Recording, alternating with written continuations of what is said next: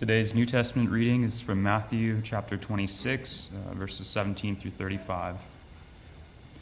Now, on the first day of unleavened bread, the disciples came to Jesus, saying, Where will you have us prepare for you to eat the Passover?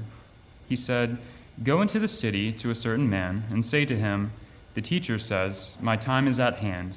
I will keep the Passover at your house with my disciples. And the disciples did as Jesus had directed them, and they prepared the Passover.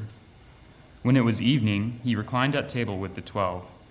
And as they were eating, he said, Truly, I say to you, one of you will betray me.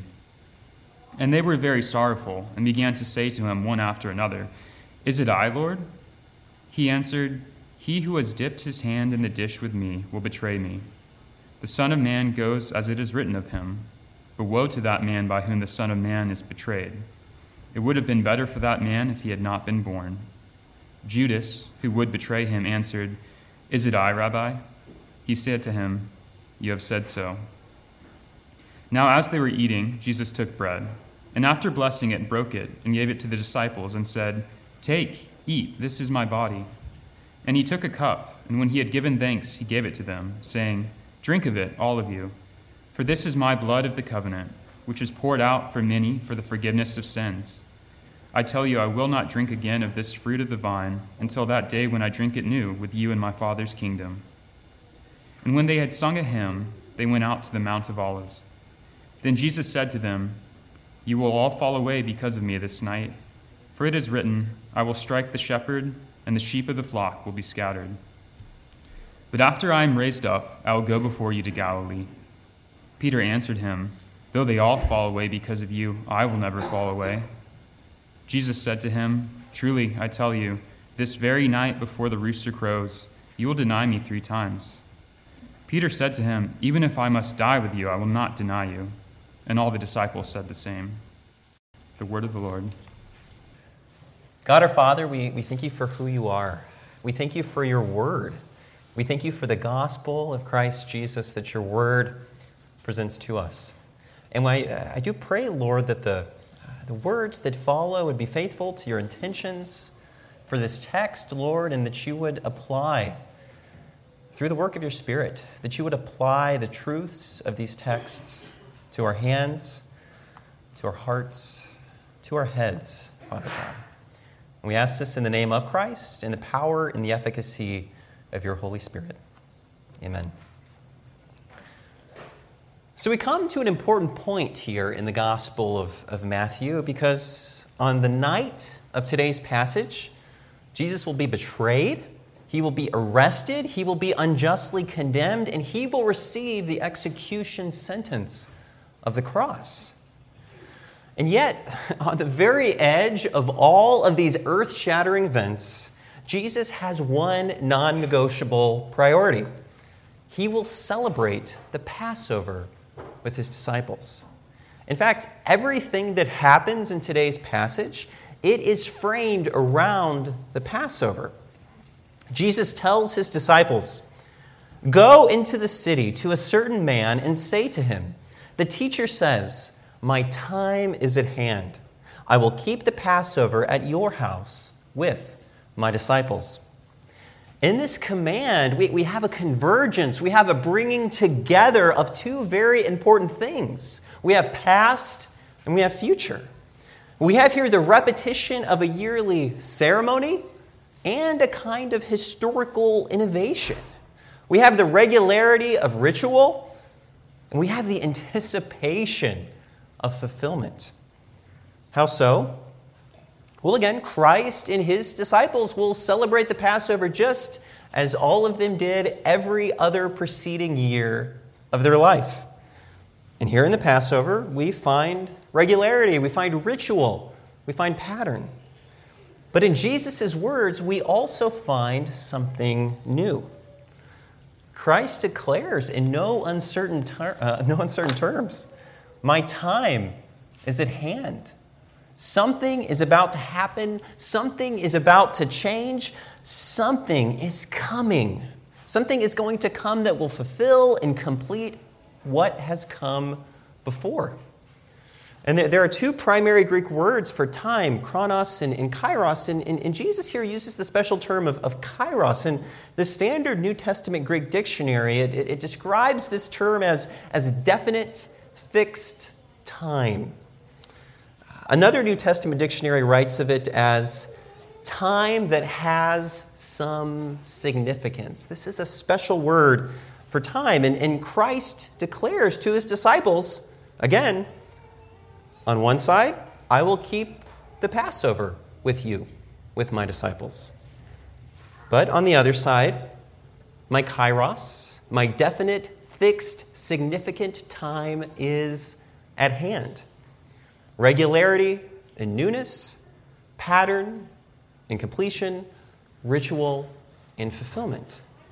Jesus' Passover celebration is going to bring both of these things together. As Christ administers the Passover, we will find both deep remembrance and deep expectation. Some definite fixed time, Jesus' very own kairos, will dawn as he and the disciples celebrate their remembrance of the past. Remembrance and expectations, beginnings and fulfillments, past and future. And so we have to step back and ask ourselves what, what exactly is the Passover celebration? Well, every year, the, the people of God, they, they celebrated the Passover to commemorate how God had delivered his people, had delivered them from Egypt. While in Egyptian bondage, God directed each household to kill a lamb, to eat it with unleavened bread, and then to smear the blood of the lamb upon their doorposts. And on that fateful night in Egypt, the Lord passed over the houses that were smeared with the blood of the Lamb. But in each of the other households, those bare of the sacrificial blood, those houses of the Egyptians, the firstborn child was killed. And so, angered and devastated, weeping and gnashing their teeth, the Egyptians sent out the enslaved Israelites from their country. But then they changed their minds, and the Egyptians pursued after them. But then, in that great act of judgment and deliverance, the Exodus, the Egyptians were, the, the, the, forces were, were, were, swallowed up in the sea. And, and this, of course, is the very same sea through which the Israelites had early, earlier walked through on dry land, through parted waters. And in light of the mighty deliverance of God that began with the very first Passover, the Lord commanded his people This day shall be for you a memorial day, and you shall keep it as a fast to the Lord throughout your generations. As a statute forever, you shall keep it as a fast, as a feast. And each and every year since then, every faithful Israelite had done just that. And, and, and by the time that Christ and his disciples are celebrating the Passover together, there had been well over a thousand Passover celebrations. And in these celebrations, the people of God not only remembered the past, but they also hoped and they expected. They did this in anticipation of the greater Exodus they did this awaiting the Messiah, God's promised king who would rescue them from all bondage. And so when they celebrated the Passover, they both remembered and they hoped. They rooted themselves in the past and they hoped for the future. And we should focus on this pattern because it actually helps us live in something that we don't often think about living in. And that something is, is time. The Passover taught the Israelites how to live rightly in time. And this is a big deal, especially for us in the modern West, because in many ways we have forgotten to live in time, or at least to live in it well. Think about it like this. The, the philosopher Charles Taylor, he, he, he tells us that in the modern West, we, we've stopped understanding our lives as great, as part of a great narrative. We no longer believe that time has any large, big, overarching story. We no longer see time as going anywhere. Time has no fulfillment, and so time can have no kairos. Instead, Taylor tells us we, we, we tend to think of time primarily as a tool or an instrument that's at our disposal. I mean, think about the ways that we talk about time. Time is money. My time is running out. I'm out of time. I just don't have enough time in the day. That person has taken way, way too much of my time. How do we think of time? As a limited resource that's sort of always slipping through our hands. And hear me, there certainly is a place, an important place for a wise use of time. We need to be good stewards of the time that we've been given. The Apostle Paul in Ephesians 5 tells us to make the best use of our time. However, for us, time has primarily become something that we use. It's not a narrative or a story, but it's, it's a jar, a jar of water with a hole at the bottom. Soon the jar will be empty, so we have to drink as much water as we can right now. Time is not a great story where the best is always yet to come. Time is, is, is like a dwindling bank account. Again, time is money. Time becomes just one more tool that I use to accomplish my goals and ambitions and purposes. Time is an instrument, it's not an invitation. For instance, what's your sort of gut reaction? What's your first impulse when you think about the Sabbath, God's prescribed day of rest? Do, do you primarily think of it as a, as a waste of valuable time where you could be working? Or do you see it as a chance to, to recalibrate yourself, to resituate yourself rightly in the time of God's great story? Because here's the thing if, if, if you think the Sabbath is a waste of time, then you understand time primarily as an instrument for your use. And if time primarily is for you, then you are the hero. You are the protagonist of your story. What matters most are the things that you will do. What matters most are not the things that only God can do.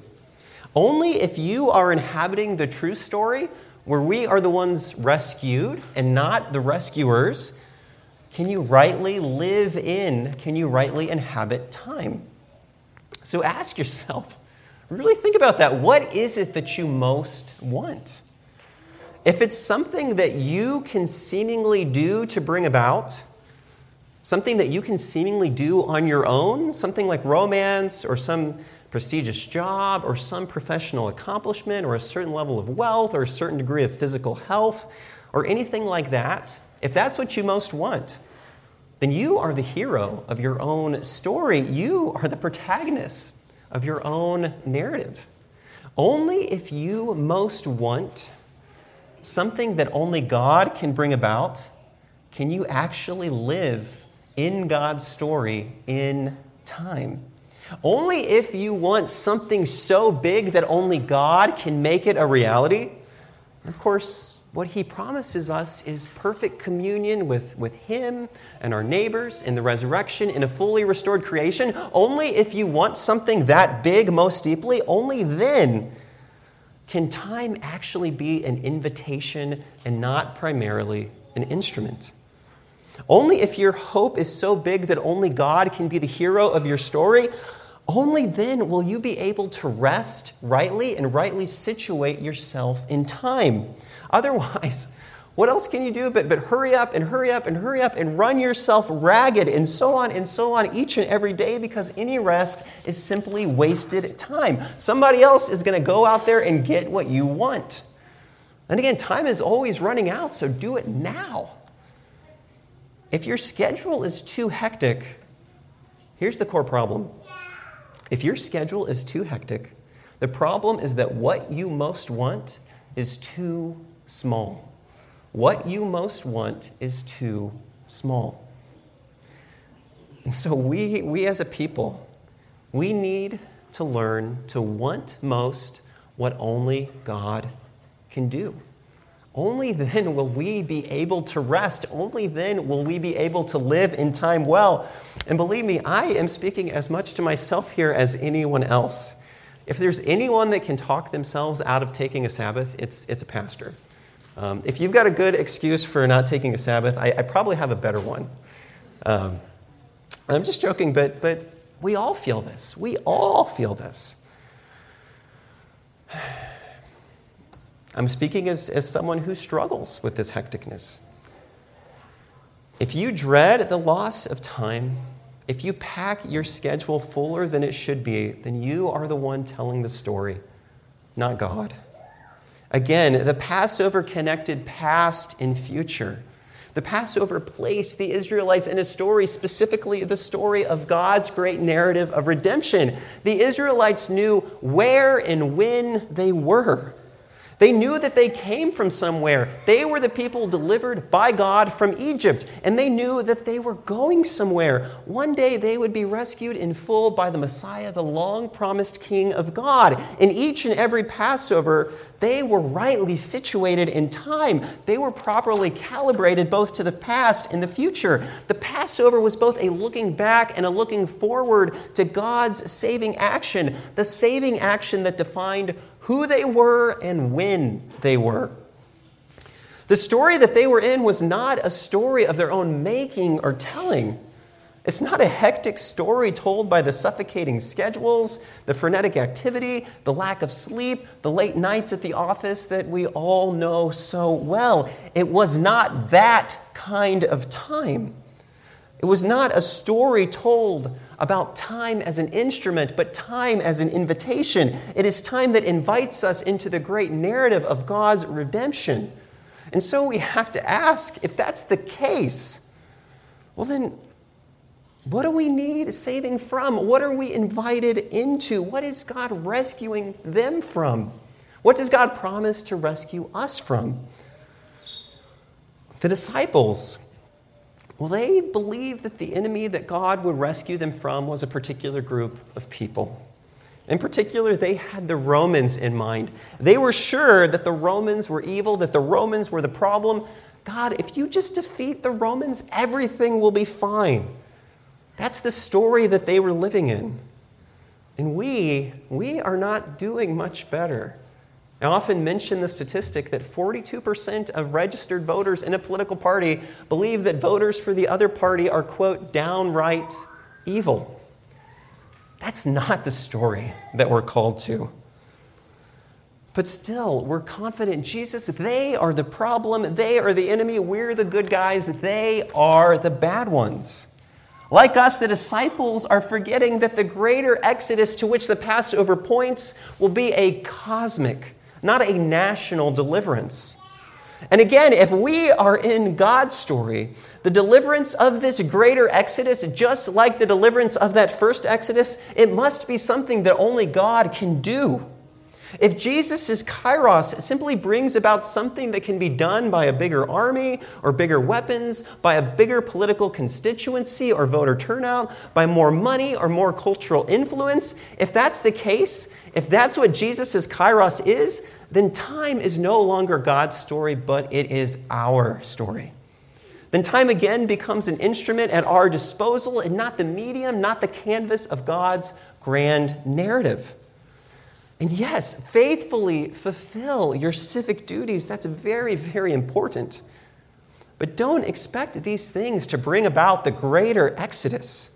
A true exodus, a true deliverance, is something that only God Himself can bring about. And so, again, we have to ask what is it that this greater exodus, what is it that Jesus saves us from? And we find the answer in this passage. As Jesus is eating the Passover meal with his disciples, he tells them, Truly, I say to you, one of you will betray me. As readers, we know that Judas has already begun his betrayal.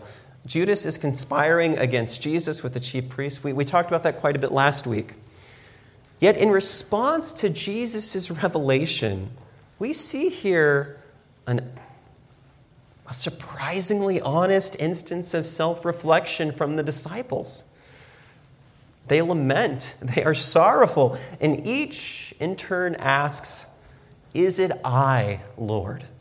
Is it I, Lord?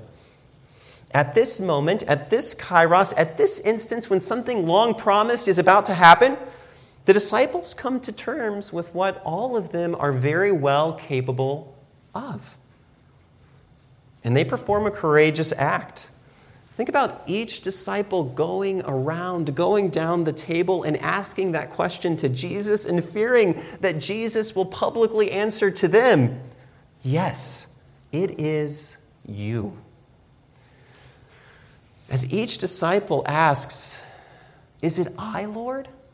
They reckon with the fact that they are no better than the Egyptians from that Exodus so long ago.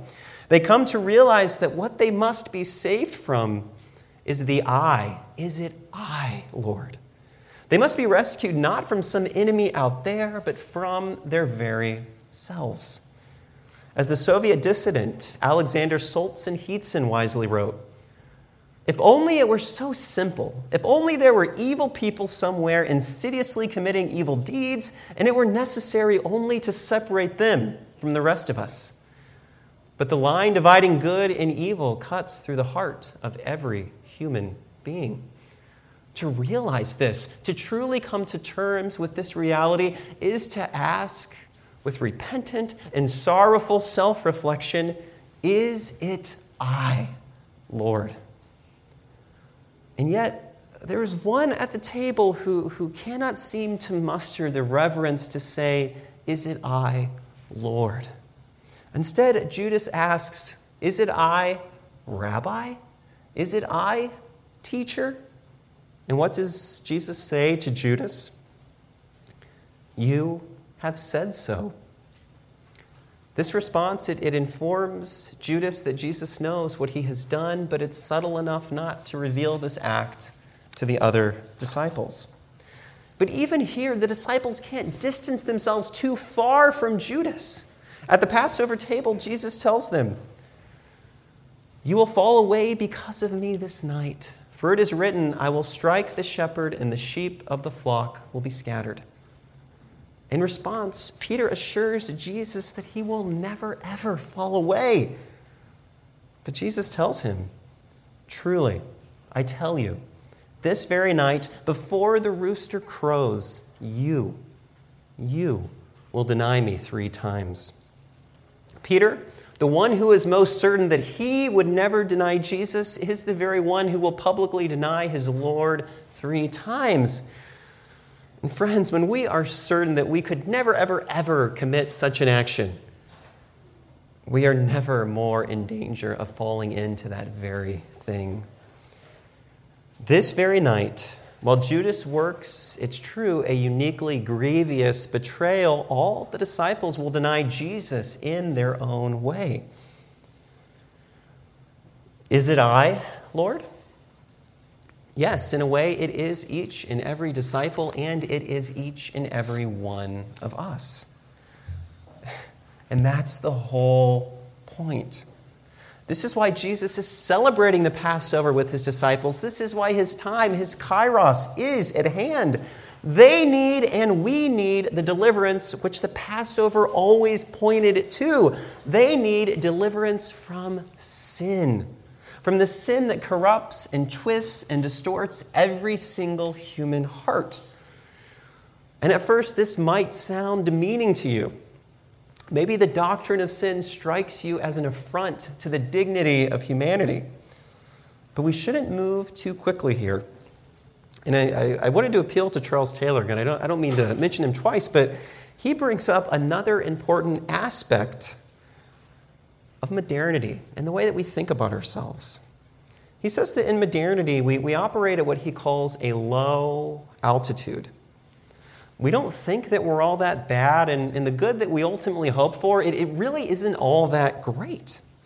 In fact, if we asked 100 random people, what is it that is your very deepest hope? What, what are you actually directing your whole life toward? Very likely, you would get an answer that would not be anywhere close to the great hope that God actually promises us. Again, our problem is that our desires are too weak. They're much too small. They're small enough not to seemingly require the work of God.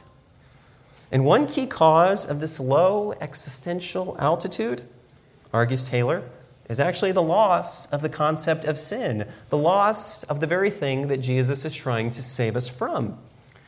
We might initially think that to affirm sin is, is, is again to attack the dignity of the human.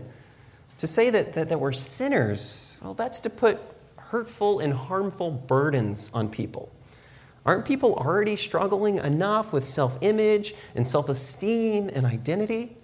Why on earth would you want to weigh them down even more with some outmoded notion that focuses on how bad they are rather than drawing attention to their positive potential? Aren't you just adding fuels to the fires of anxiety and insecurity that already rages inside of all of our hearts? But Taylor tells, tells us to, to, to slow down a bit. Because here's the thing to dismiss sin is to dismiss the hope that things could be so much better than they are now. Our present reality, with all of its selfishness and pain and exploitation and conflict and death, well, that's about as good as it can get. We might tweak the world here and there, but we can't really transform it. The doctrine of sin actually tells you you were meant for so, so, so, so much more than this. But the rejection of sin, that tells us that this is about all that we can really hope for, give or take a few tweaks. And so, perhaps counterintuitively, the notion of sin actually affirms, it doesn't undo the dignity of the human. To say that we need salvation from sin is no more an affront to the dignity of the human than it would be an affront to the dignity of the caterpillar to say that it needs the cocoon. To tell the caterpillar that it needs a the cocoon, it's actually to tell the caterpillar that it's meant to become a butterfly. It's no knock on the caterpillar's dignity, but it's actually the deepest affirmation of its dignity. You, you caterpillar, you are actually meant to become a butterfly. You are not meant for slowly squirming around on the ground the rest of your life. You are meant to fly. And anyone who says that you don't need the cocoon and you're just fine in your present state, they're actually insulting the full dignity and hope of what it means to be a caterpillar. And the same is true for anyone who tells you that the doctrine of sin is an insult to humanity. If we don't need salvation from sin, just like the caterpillar needs the cocoon, well, this means we have no great hope. Again, to deny the doctrine of sin is to say that we're actually meant for much, much less, not more. And again, we can only inhabit time well if our great hope and our great desire is so big that only God Himself can actually bring it about. And if sin is real, then that means that we should be hoping for so, so, so much more than we see at present. Sin means that our present reality is not fine, but that it is deeply flawed. It means that everything can and will be better, magnificently so, breathtakingly so. And so, yes, the doctrine of sin takes us very low. It tells us that all of our hearts have a corruption that makes us capable of even the worst of evils. And this should make us the most humble of people. And yet, the doctrine of sin at the same time takes us very, very high. It tells us that we are meant for life without death, without corruption, without evil or suffering or sorrow, in perfect, loving communion with God and neighbor. And so, if we are not the most humble and hopeful of people, we are getting something wrong. And related to our earlier point, if sin is real, then you are not the hero of your own story. If sin is real, then time is not ultimately an instrument for you to bring about romantic or professional or any other kind of accomplishment. If you are a sinner, then time is primarily God's invitation to the story of His bringing the greatest of all hopes into reality. And this, of course, is exactly what Christ has come to do. This is the action of Christ, his kairos, his time, his anticipated fulfillment. And we see this in Christ's celebration of the Passover. We read, Now as they were eating, Jesus took bread and after blessing it, he broke it and gave it to the disciples and said, Take, eat. This is my body. And he took a cup, and when he had given thanks, he gave it to them, saying, Drink it, all of you, for this is my blood of the covenant, which is poured out for many for the forgiveness of sins. The forgiveness of sins. And first, note at least one important thing here. There is no Passover lamb at this table. And that's because Jesus is that Passover lamb. Jesus tells us that the bread that is broken is his body. He tells us that the wine that is poured out, the cup that is poured out, is his blood. And he tells us that all of this is done for the forgiveness of sins.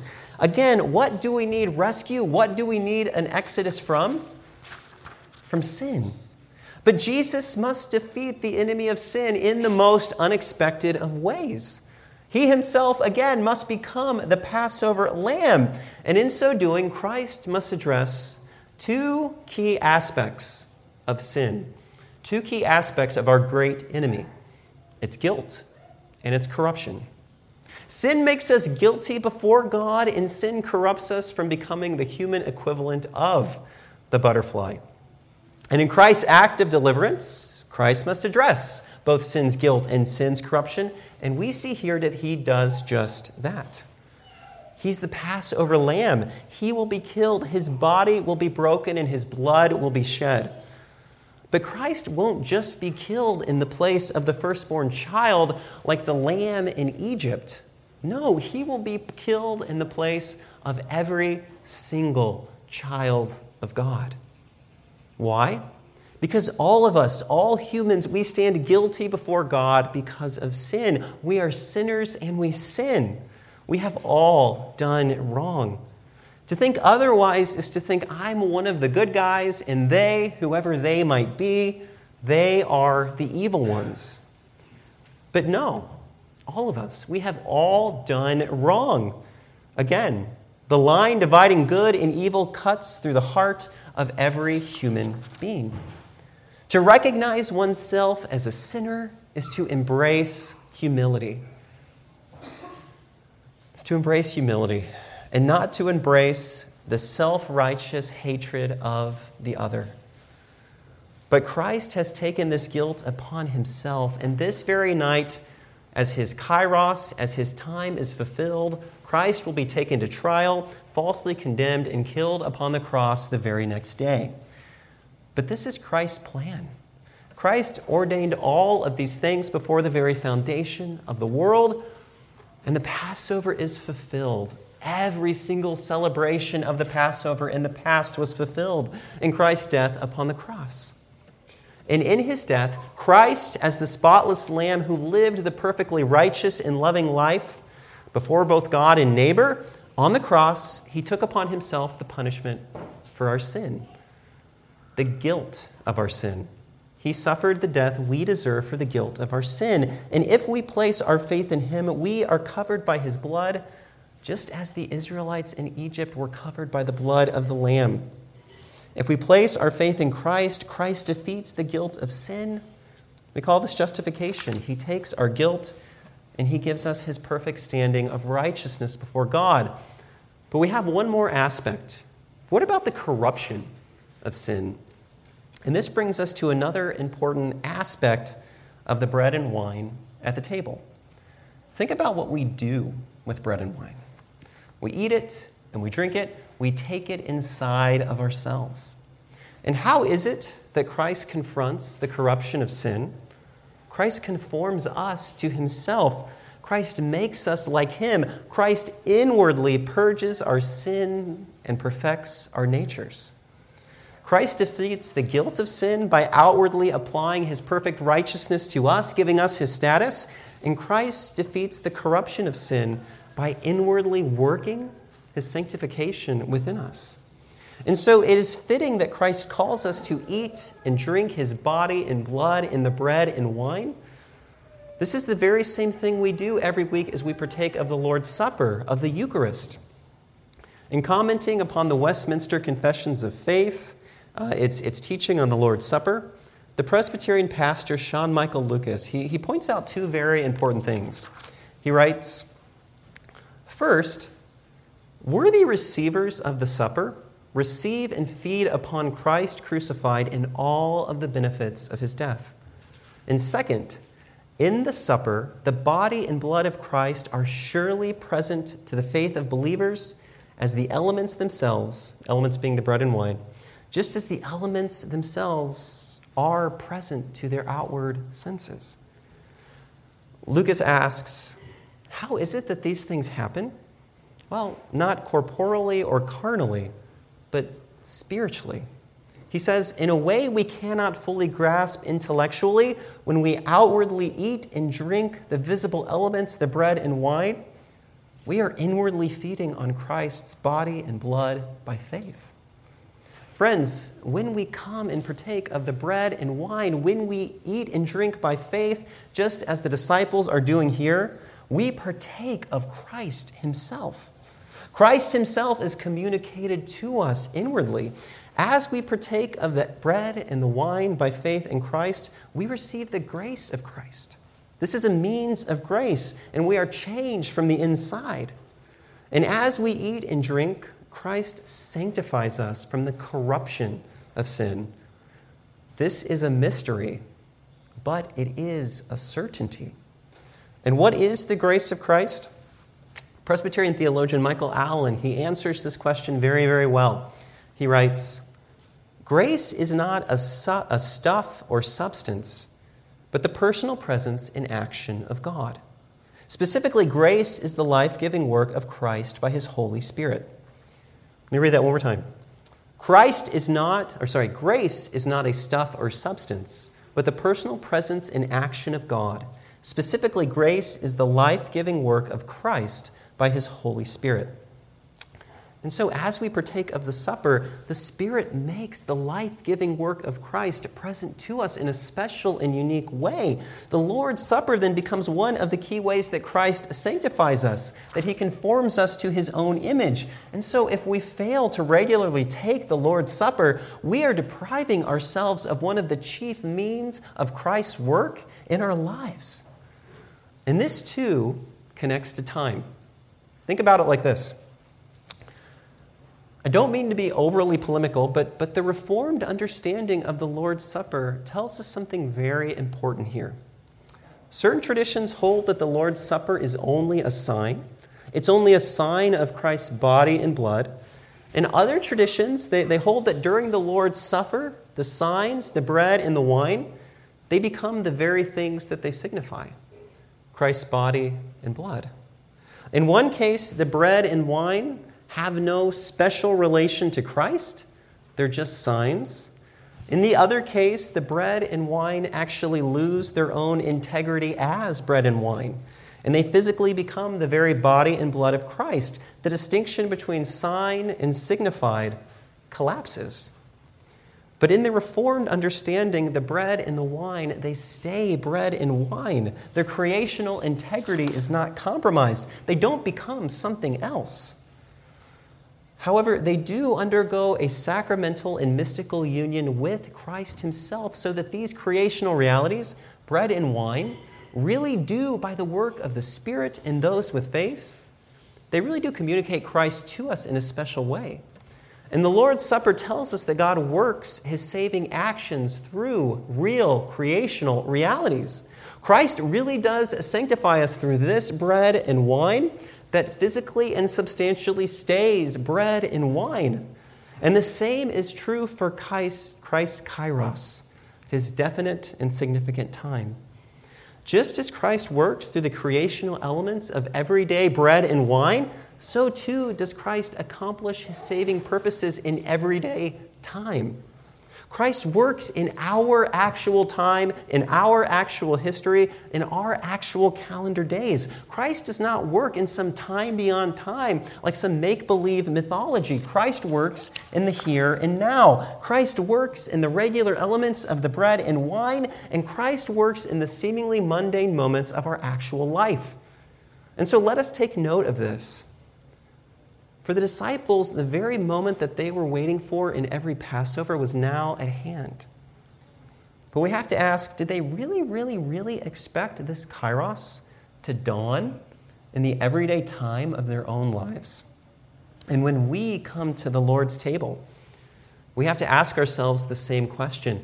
When we come to the table, we have to remember that we too are situated in God's time. We remember that we are a people that have been saved by the true and better Passover lamb who covers us with his blood. We are a people who see time not as an instrument for our own small purposes, but an invitation into God's grand story. We are a people who have been delivered from sin as Christ takes away sin's guilt and sanctifies us from sin's corruption.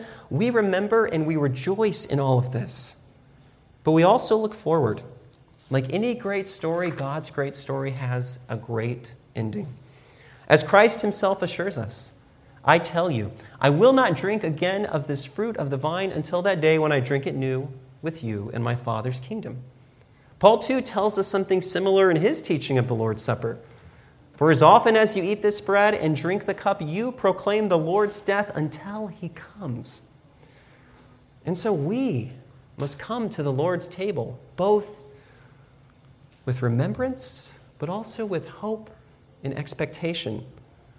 Christ will come again, and we will feast one day with him in the Father's kingdom. We proclaim this sure and certain hope every single time we come and partake of the elements. And just as Christ works in actual bread and wine without making it something else, Christ works in the actual time and history that we know, that we daily navigate with our daily routines and schedules. And so ask yourself do you really, really, really believe in our actual history, Christ will again say, My time, my kairos is at hand. And on that day, he really will come again. Think about it like this what would your first reaction be if someone ran through the church doors right now saying, Friends, here, it's here, that day. The day that we have been waiting for has finally arrived. Christ is declining from the sky, descending from the sky. And before our very eyes, He is making all things new. Would your first reaction be to shrug it off and to think, well, well, that can't really be happening right now? If so, you are forgetting that Christ's kairos comes in our time. One day, maybe in the next hour, maybe years and years and years from now, Christ will return. And so, we are a people who remember and also a people that hope. And we are a people for those reasons who can live rightly in time. Let us pray. God our Father, we thank you for who you are, all that you've given to us. Thank you, Lord, that you have given us a past of salvation. Thank you that you promise us a future of salvation. And thank you, Lord, that all of these converge in Christ Jesus. Thank you, Lord. It's in his name we pray. Amen.